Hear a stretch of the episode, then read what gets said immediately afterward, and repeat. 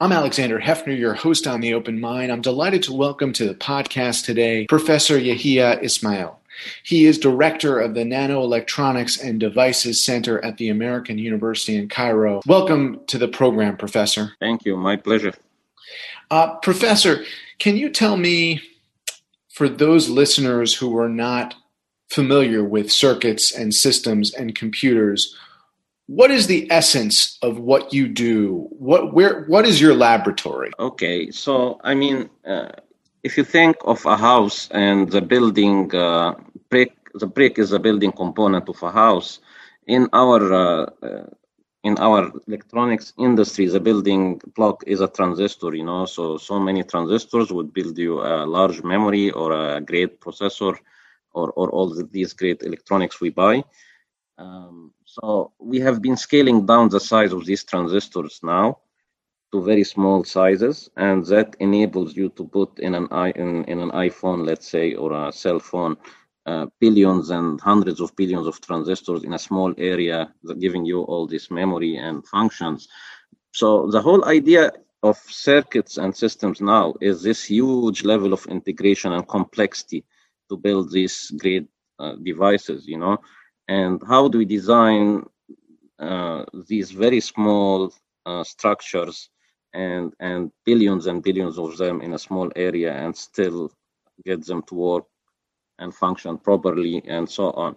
So there is a huge market here now for uh, modeling these devices simulating them on a computer to make sure they work before you manufacture the chips actually and sell them and so on. So this is the area of the lab in general that's helpful. Um, what are the advances that you and your colleagues are seeking to make to so that these chips are even more sophisticated than they are today? What is the next generation of innovation within the chips? Uh, the typical frequencies we're working at, if you buy a processor or whatever, it's, it's in the order of few gigahertz, like two, three gigahertz. That's the range, right? However, we are moving into a regime of much higher frequency of operation, such as 5G circuits, uh, some other communication circuits, and and uh, some specialized software-defined radio and other uh, technical uh, areas. So we're moving to frequencies in the tens of gigahertz in the future uh, up to 60 gigahertz. There are some circuits working at 112 gigahertz today, and so on. So this high frequency regime of, of working in very high frequencies, a lot of phenomena do appear that didn't appear before in, in these small circuits. And we need to model it correctly and and design these chips correctly. And there is a vacuum here.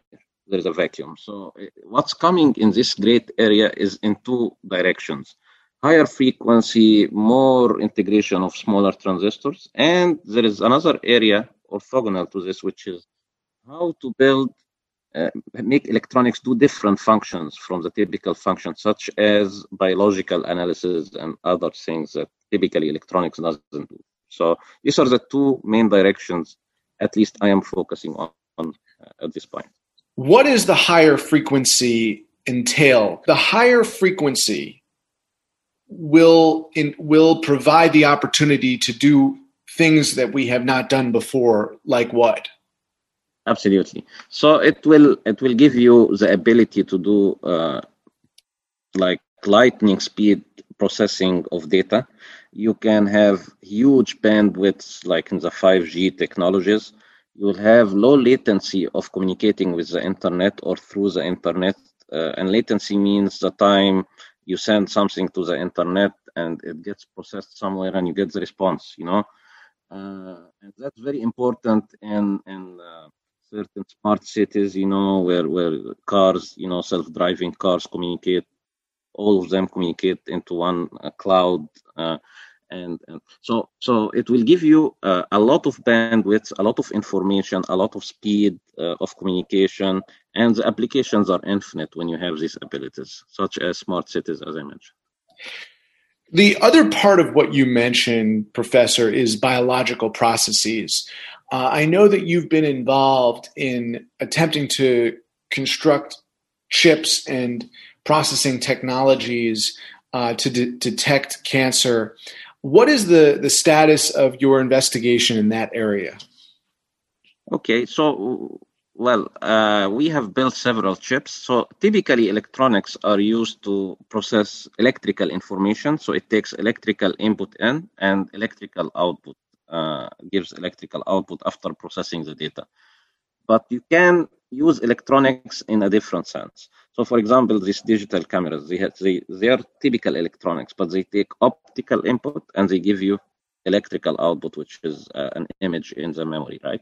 And so now we are we are considering using electronics to detect uh, biological cells uh, and their features and so on. So you, essentially, you get a, a, the same electronics and put on it a drop of fluid that includes some uh, human cells, let's say, or cells, and and you can detect because the transistor now is so small, it's smaller than the cells. So you can have array of these transistors under the cells and essentially image the cells and measure certain features of these cells. And, and this is not a typical function of electronics, but if you can do that, you get a great um, method to detect, let's say, cancer versus non-cancer cells and so on. And, and you benefit from all the advantages of electronics which is this is a very established technology. There are foundries that are well established, uh, well established manufacturing process, very cheap to produce, and so on. Have they been employed yet in hospitals or by doctors? No, not yet, but we are testing it along with doctors from several hospitals in Egypt. And uh, what is the, the testing process? What does the testing process consist of? Okay, so we get, let's say, a bunch of cancerous cells and a bunch of non-cancerous cells, and we know. And then we start telling the chips so that we put the cells on, on these chips, okay? One sample at a time and then uh, the chip will measure certain features for the cell, like the size, the electric conductivity, um, and some other features of the cell, stiffness, and so on. And then we record this for this sample. And for, for all the samples that are non-cancerous, we also record them for all samples that are cancerous. And so we get a lot of these samples. And then we try to build something called like artificial intelligence software that will say, okay, these features, when they are in this range, when the cell is so large or so stiff or its mass is high or whatever, that means it's cancerous. And so it, it does some, some statistics and some algorithms on, on the data we extract from our chips about the cancerous and non-cancerous cells and try to build its own uh, classifier, you know, software classifier that will tell you, oh, this is cancerous. So when you get now a cell that's not into the training set, not not out of the set and put, it will say it looks like those cancerous cells or it looks more like the non-cancerous ones when do you anticipate that the testing will conclude and that it will be used in the medical setting and, and by whom by doctors in egypt or by doctors in the us or elsewhere well, we expect maybe a year to two years to, to get it done because, in general, uh, medical stuff is more involved in terms of certification and testing and so on.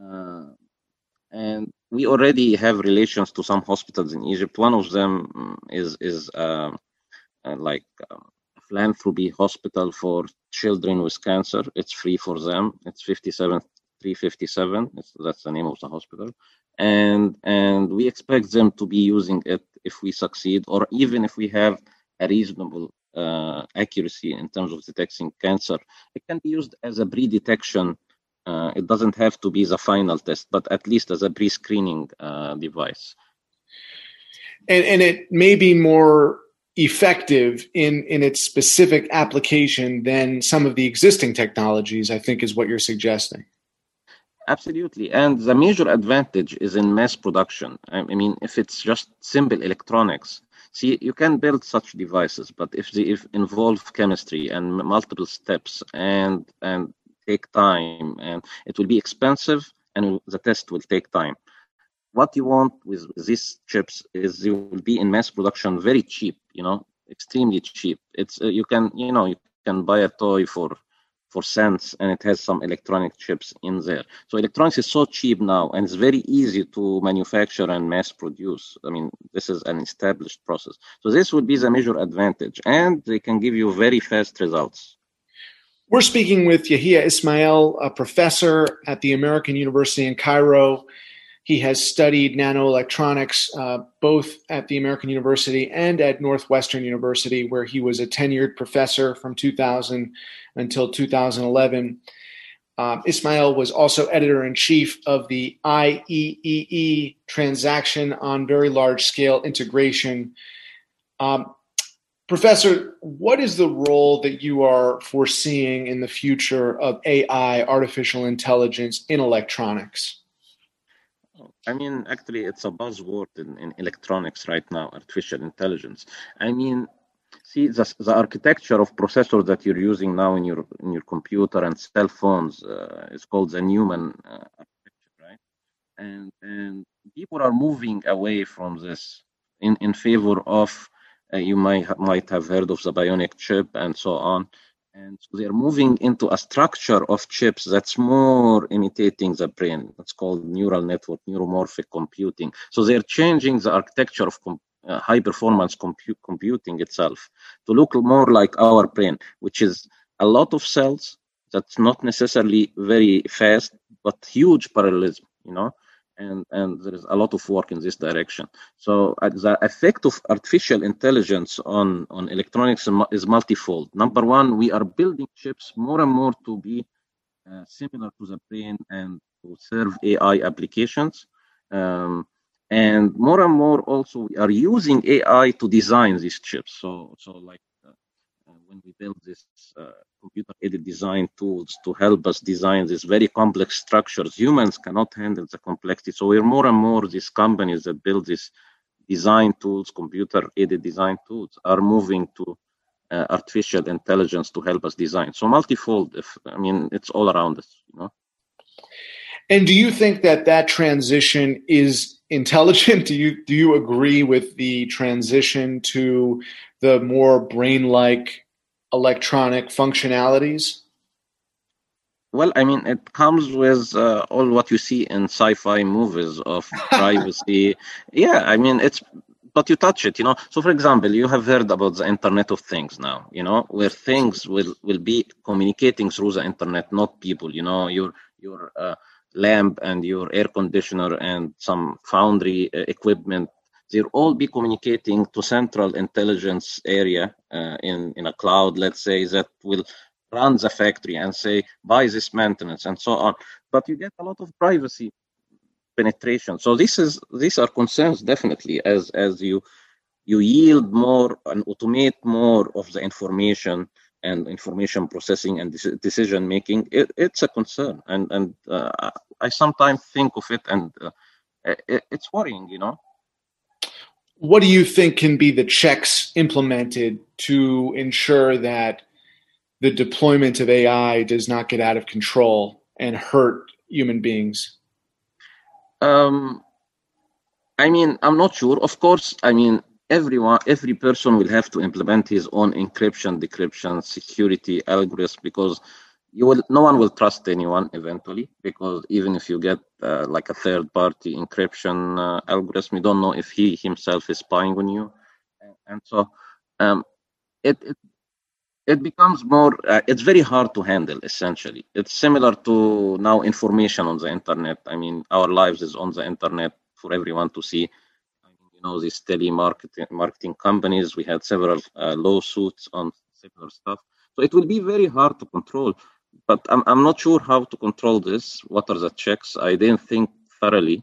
Uh, but eventually, yes, you have to give the power to some human somewhere. I'm not sure. Yeah. As we close, Professor, can you tell me about your company in the United States and what its uh, mission is? Okay. So uh, this com- this specific company uh, I founded with two really high-profile uh, partners, which is Magdi Abadir, who was a key director in Freescale, which is Motorola, and now NXP, so major, major company, and and uh. Friedman, who's a major guy in our area on many advisory boards, and we are all excited about the prospects. We have sold a company recently called HelicCAD, and it's, it, it's not me, I was part of it, and Magdi was part of it as a VP of marketing there, and and we saw the excitement of building a startup, selling it uh, for a decent price to a major other company, getting the business. So we're excited about this company because it handles the high frequency gaps that we know. We have been involved in the industry intimately in a similar area.